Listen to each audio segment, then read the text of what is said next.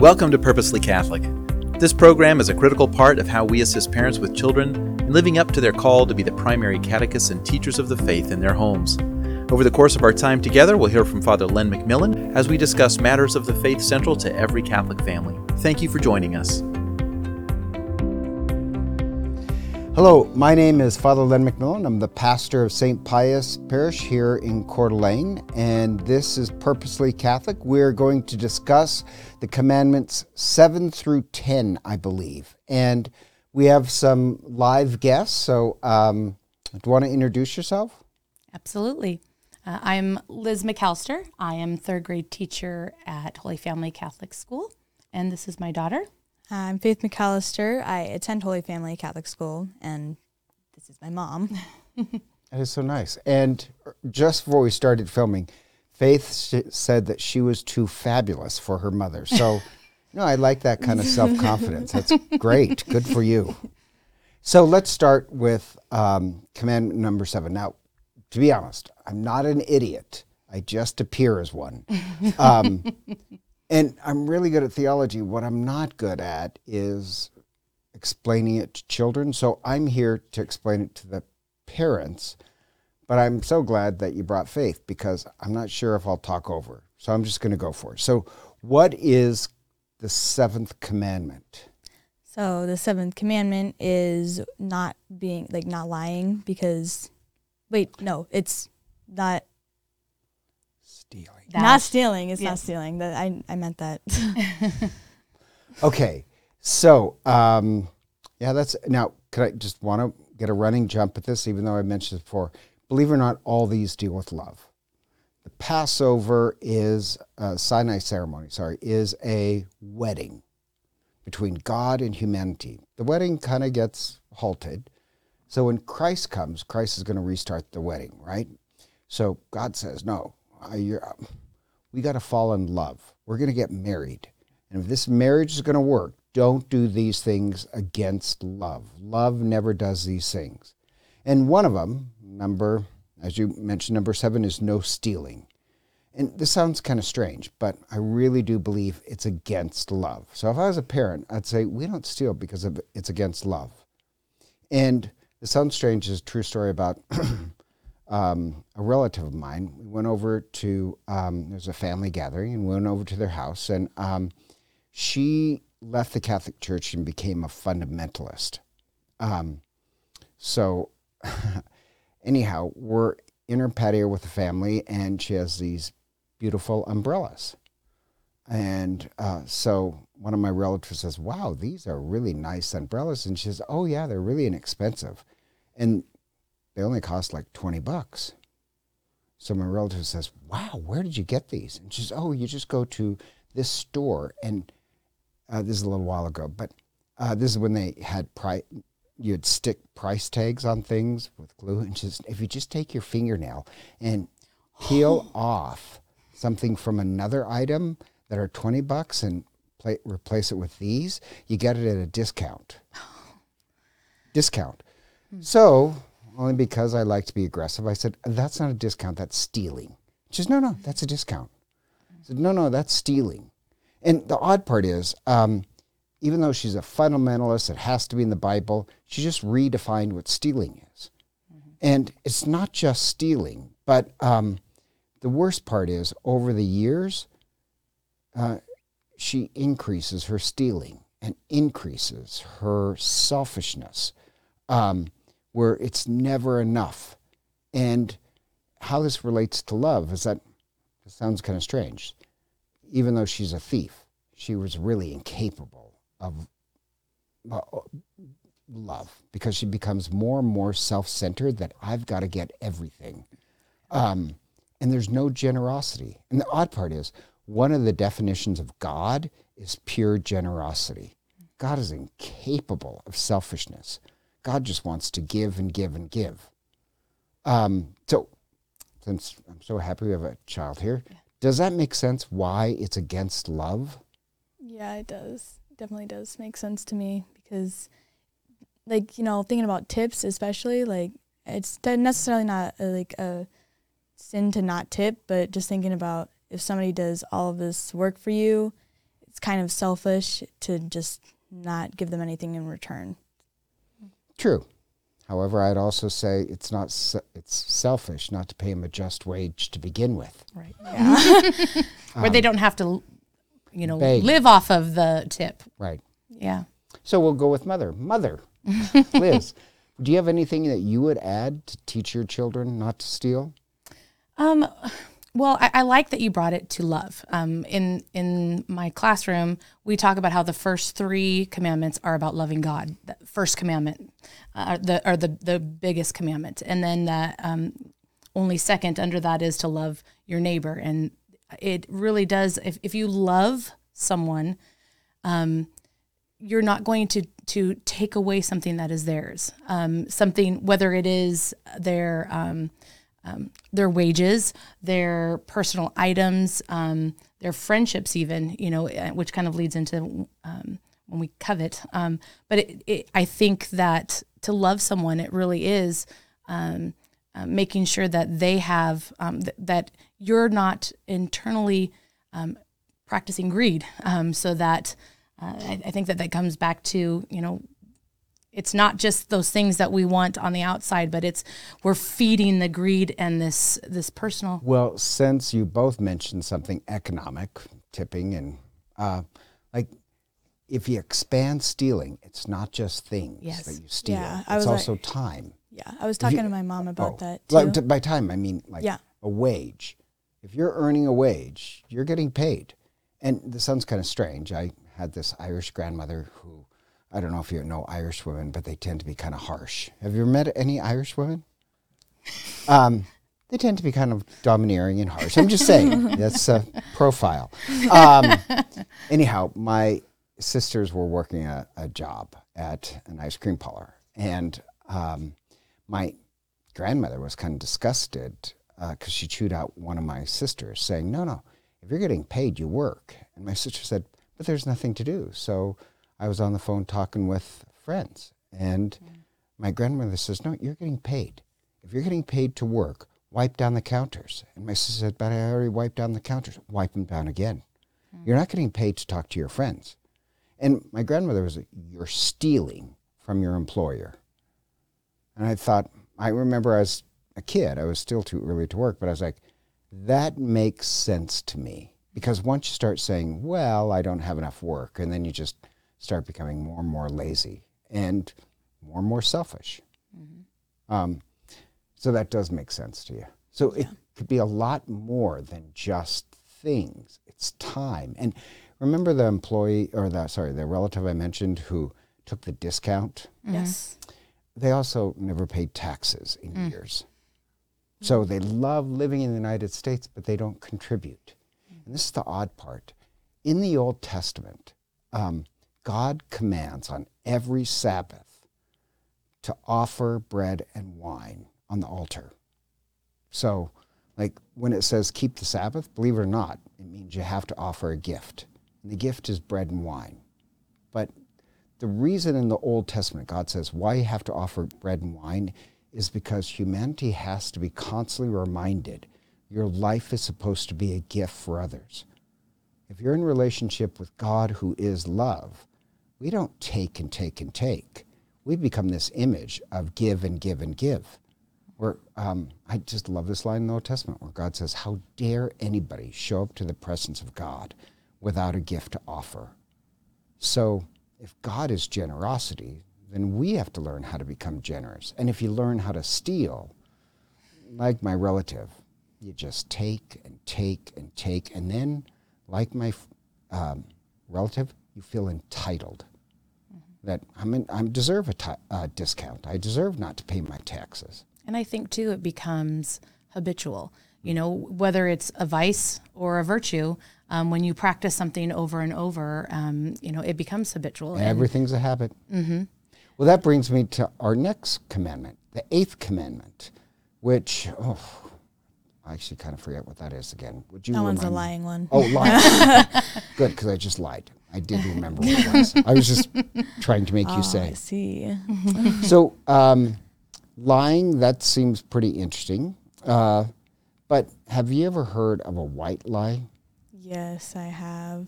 What's a white lie? It's kind of when you lie just like a little bit about something because you want it just to sound a little bit better or not as intense, I guess, in a way. So, uh, if God says thou shalt not lie, is white lies just to get out of a situation? Is that okay?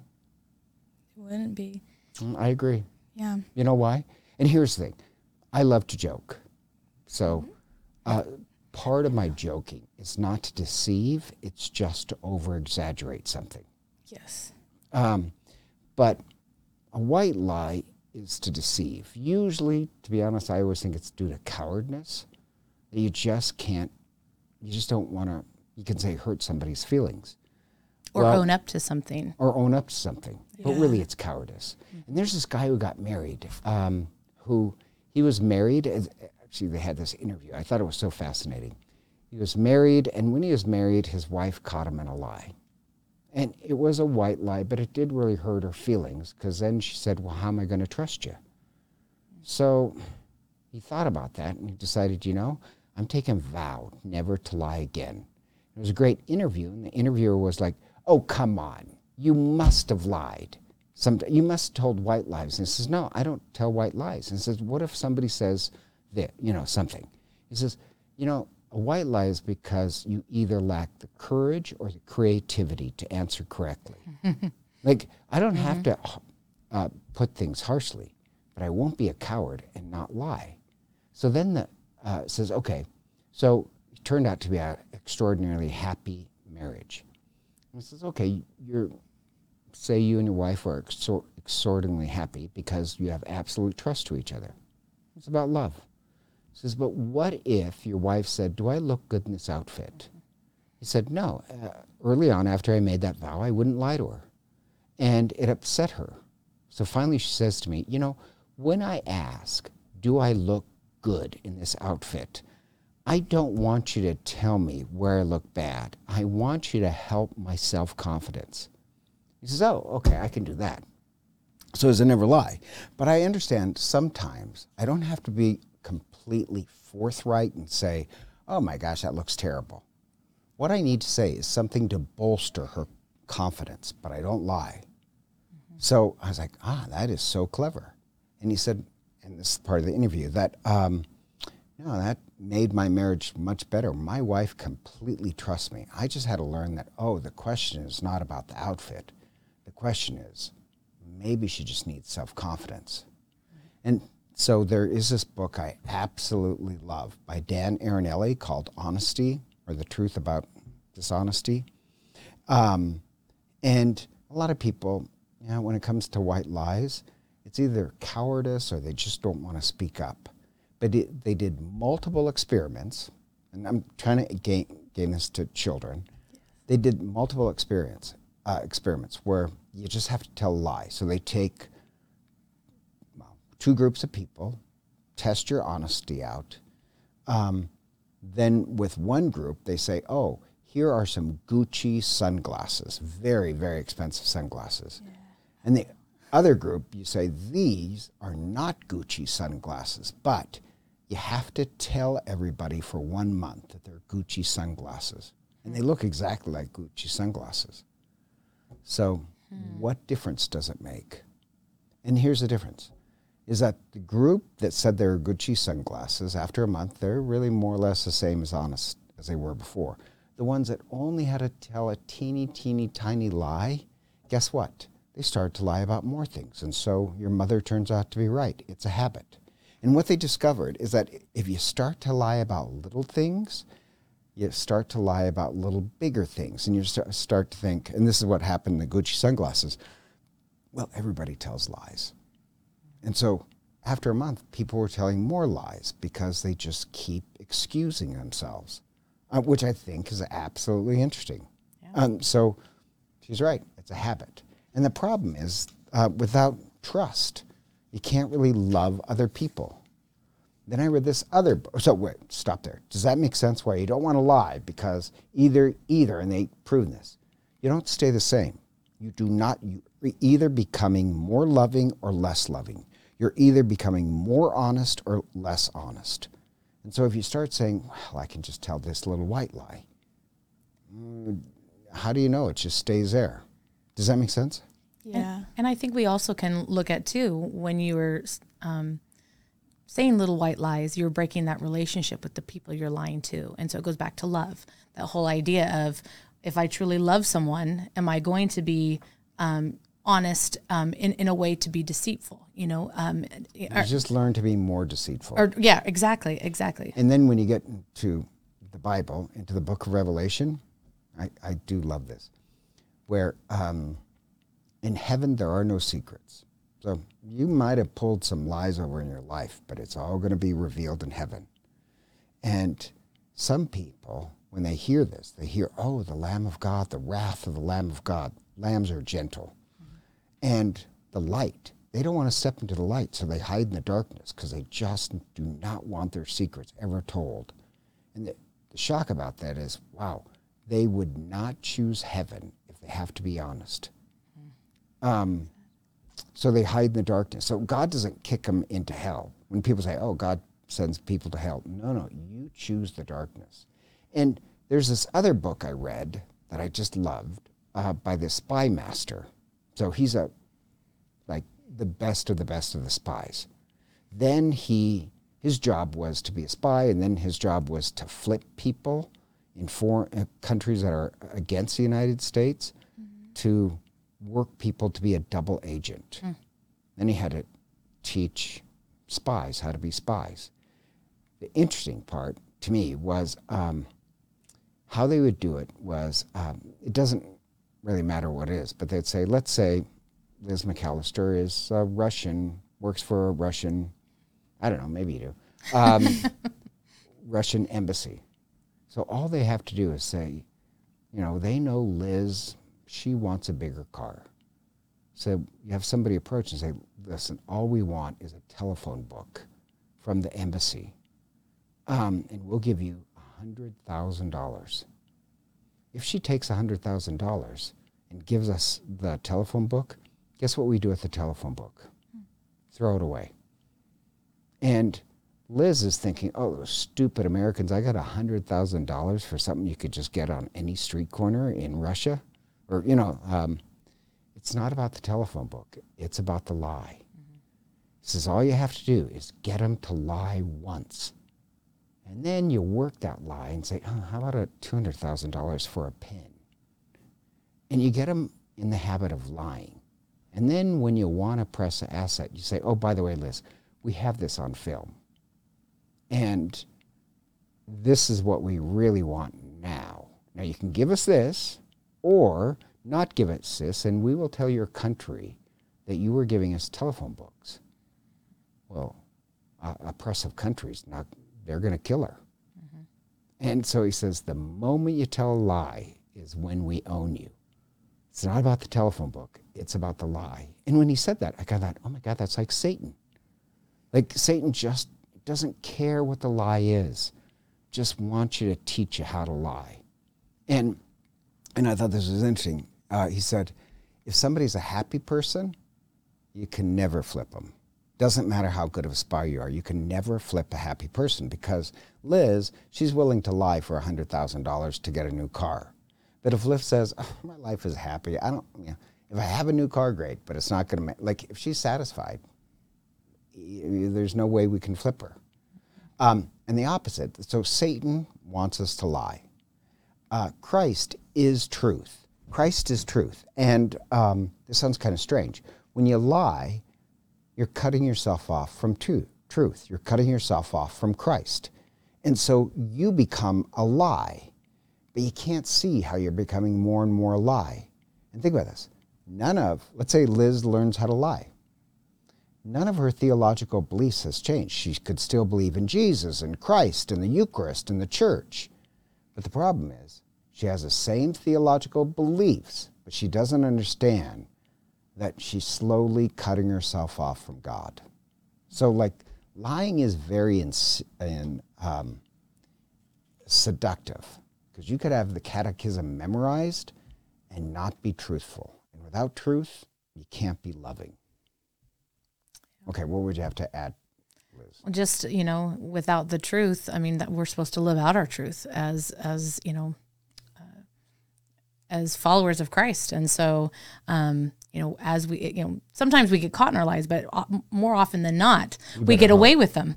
And so when, and, and unfortunately that creates that vice to become, Worst mistake is to get away with a lie. Mm-hmm. Do you know what age a human being lies the most? I'm not sure. How old are you, Liz?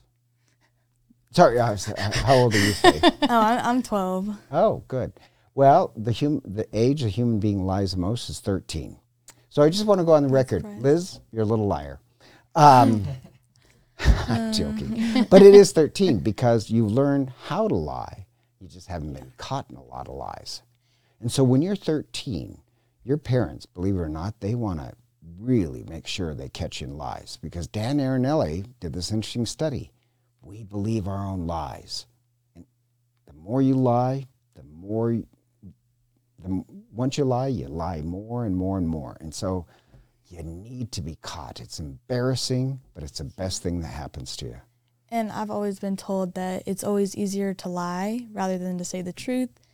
And it just always seems like an easier way to get out of things by lying when really you shouldn't. And that's why it always becomes a bad habit. You pay a heavy price. Yeah.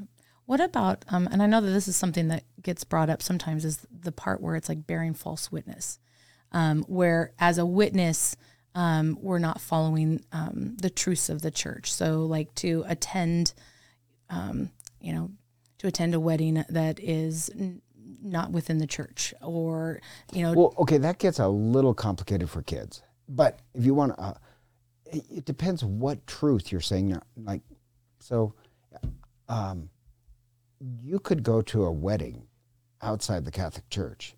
If, let's say, your sister gets married and you love your sister, but it's a Hindu ceremony. You don't believe in anything of Hinduism, so why would you attend? You don't believe in multiple gods, but it's your sister. And the truth there is that you love her. Um, she probably knows you don't believe in Hinduism. um, in all honesty, she probably doesn't believe in Hinduism. They just like it for the theatrical show. Truth be known, they do that all the time, but because they think it's you know avant-garde or something. Mm-hmm. But you love your sister, so there's always multiple truths to any situation, and you have to figure out it's not just one; it's many. So mm-hmm. the, I mean, the truth is, we participate in a whole country of lies. But if it's not my direct lie, I have less responsibility for it. Does that make sense? Like, mm-hmm. um, so there's levels. That gets a little complicated, I Yeah. think, for kids. yeah.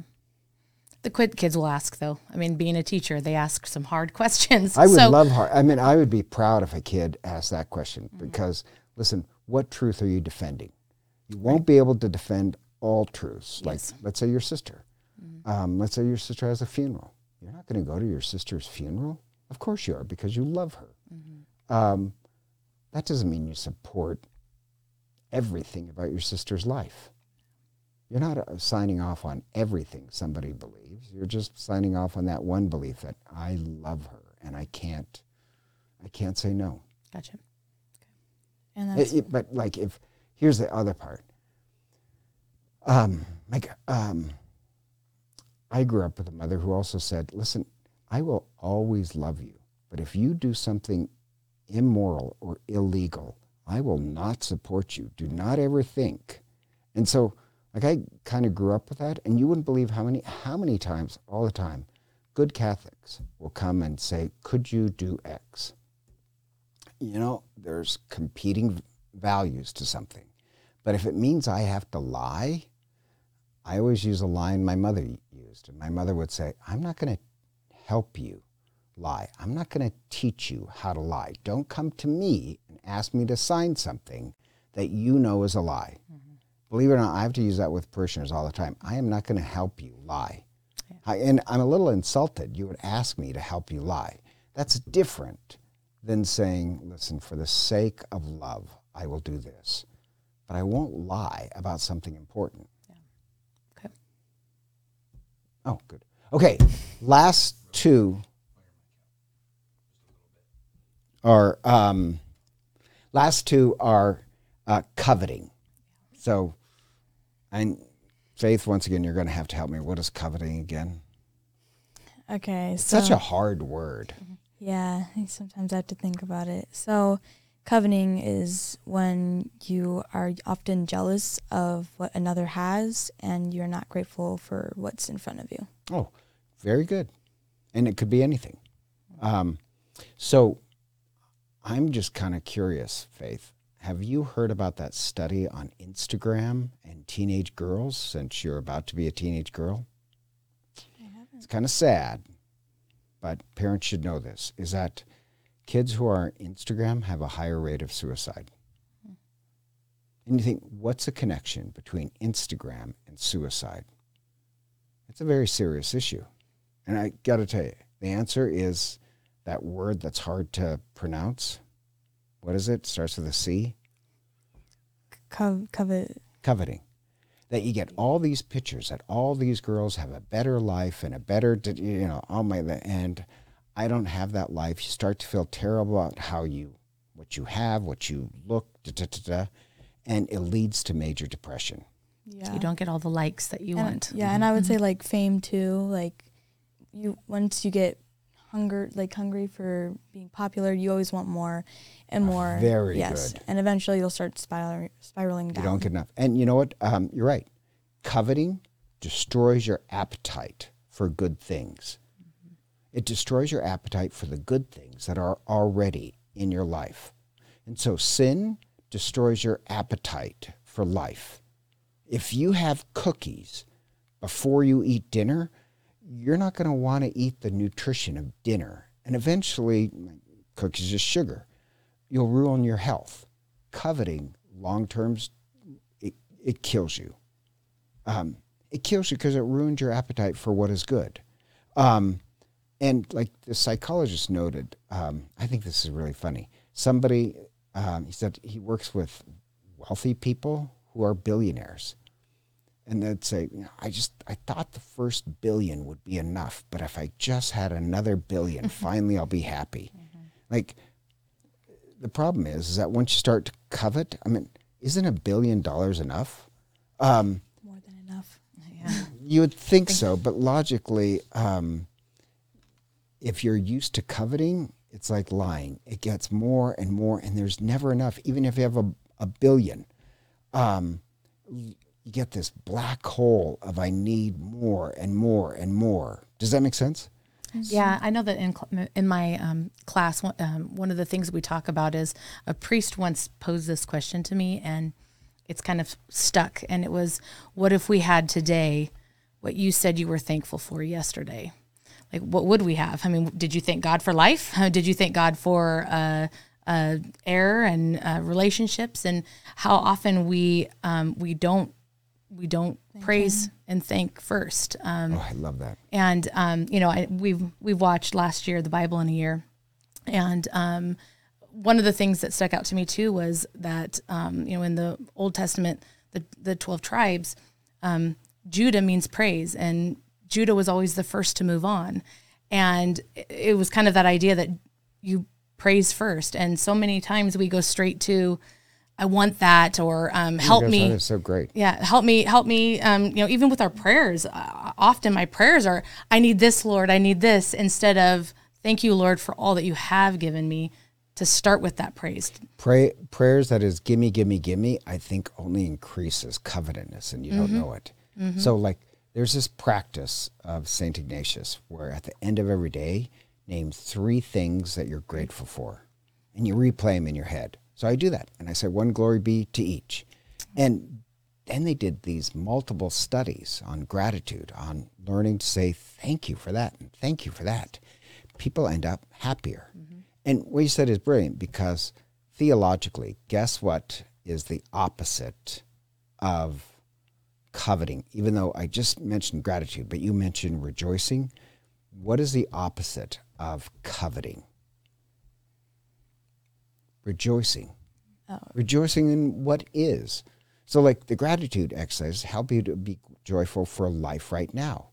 So, if you're always saying, I just need this to be happy, you're not rejoicing in life.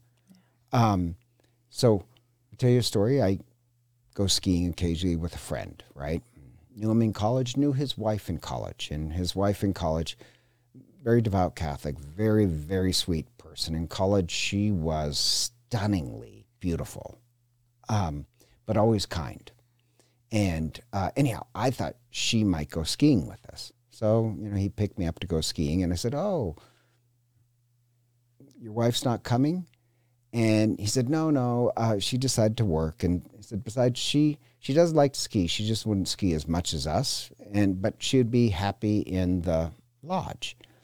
And he said, Believe it or not, it doesn't really matter if my wife went skiing or not, because he said one thing, and this is true about when he said it, I was like, Oh, that's true. He says, One thing she has is that she is joyful when she knows um, other people are having fun.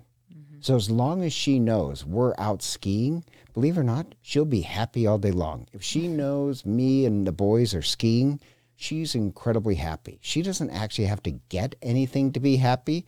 She just has to know that other people have a gift. Um, and I was like, oh, that does really nail her. Um, like, yeah, she, and like, so St. Therese of Lisieux, she says, I'm not that special.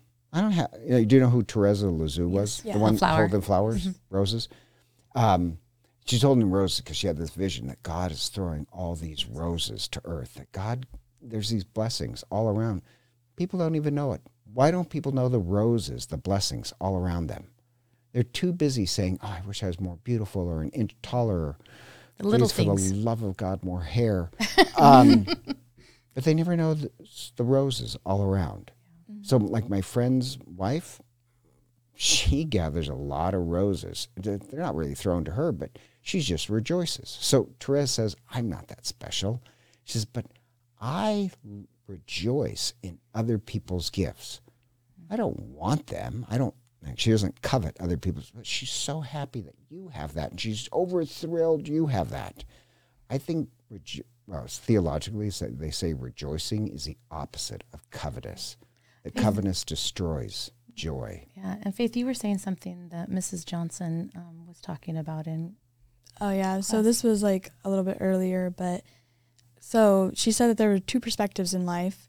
There was one where you could think that everything you own is yours, your own. This kind of relates like the eighth or commandment, um, or the seventh. I don't remember. um, and so there was one perspective where everything you had was yours, and the second perspective was everything that others had, everything that you had was a gift from God, and you should be grateful for what you were given. And I like I, it reminded me of how if we look at if we look in in that perspective of what I have as a gift, we're not coveting what other people have. So, can I end with a story about that then? I also had another story. Oh, too. give me Yeah. another story, then I'll end the story about what Yep. you just said. So, Mr. Chavez, he is the prime minister at our school, Not prime minister, but the um, uh, faith minister. faith minister, sorry. Yes. Um, and so he knew this person, and I think he like broke his like ribs or something. And rather than being very upset and questioning why it happened to him, he was overfilled and rejoiced that he could just feel a little fraction of pain that Jesus had felt on the cross. And he hmm. was so grateful to be able to know that pain and be able to go on this journey with God rather than being envious and angry at God. I do like that. Yeah. They did this study on sadness. Sadness and depression aren't the same thing, but for every suffering and sadness in your life, it correlates that people who know pain and sadness actually tend to be more compassionate and creative. Uh, so if you want to get to happy, embrace suffering. But going back to what you said about um, uh, sharing, that um, my joy is to share my gift, not to take everybody else's. Um, have you ever heard of this of an Indian giver? hmm That you give and take it back. You have never heard that. I've never heard that. It's kind of a, our generation. Indian givers, uh, if I give you a gift and then I come and ask for it back, Oh, that, yeah. and it was meant to be an insult that, "I- but it's mine and you're asking for it back. where it comes from is that when settlers had come out to the west, there is an Indian tribe that has this belief that no gift is yours. It was given by God, the Great Spirit. Um, and so Indians would give settlers a gift. But the idea in the Indian culture is that if you're given a gift, you get to keep it for so long, but you have to give it away. And the settlers would receive a gift and then think it's theirs and never give it away. And they would believe, oh no, that's a sin. You have to get away. So in the Indian tribe, if you're not giving your gift away, they have the right to come back and ask for it so that they can give it to somebody else. And I love, actually, it was meant to be an insult, but I love it. Like any gifts that you have are meant to be given away, not to be coveted and kept. Yeah. So there's this, in that tribe, they have this story, and this is going to sound strange, but they have this story I, I like about the seagull. Do you know why a seagull stands on one leg? So it's just a myth. But the Indians said, oh, it's because when God created the world, he gave each animal a gift. And if creation is going to work, every part of creation has to share its gift. But the problem is, seagull, um, it was given the gift of light. But the seagull is the most selfish of animals, and it wouldn't share its gift. So, you know, bear didn't know when to sleep, and the elk were getting their horns caught in the thicket, and nobody could see. So the animals go to Crow, who's the clever, cleverest of animals, and says, "Oh, you've got to go to your cousin and give get him to give his gift." So Crow goes to Seagull, and Seagull holds the light closer because he knows Crow is clever.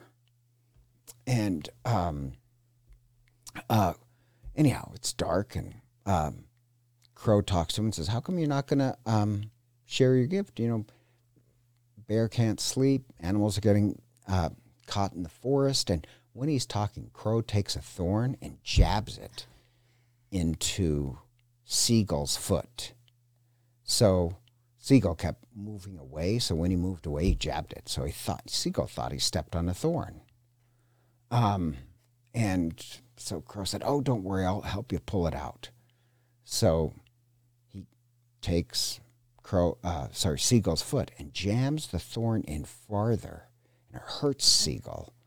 And Crow says, "I'm sorry, I can't get the thorn out. It's too small. I'm trying, but I just let out a little light, just a little bit of light."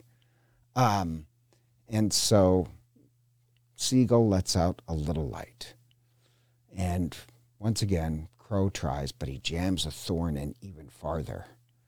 And so Seagull cries out, and Crow says, Ah, you know, it's just, there's no way to get the thorn out without you giving all the light away. So Seagull lets all the light out, creation works, and that's why today Seagull stands on one foot. But the point being is that creation, I think, won't work unless everybody is generous. And coveting, wanting to me, me, get, get, get, ruins everything. So that's our purposely Catholic. Catholic. So I want to really thank Faith and Liz for coming, and God bless you. Thank you for having us. See you next week.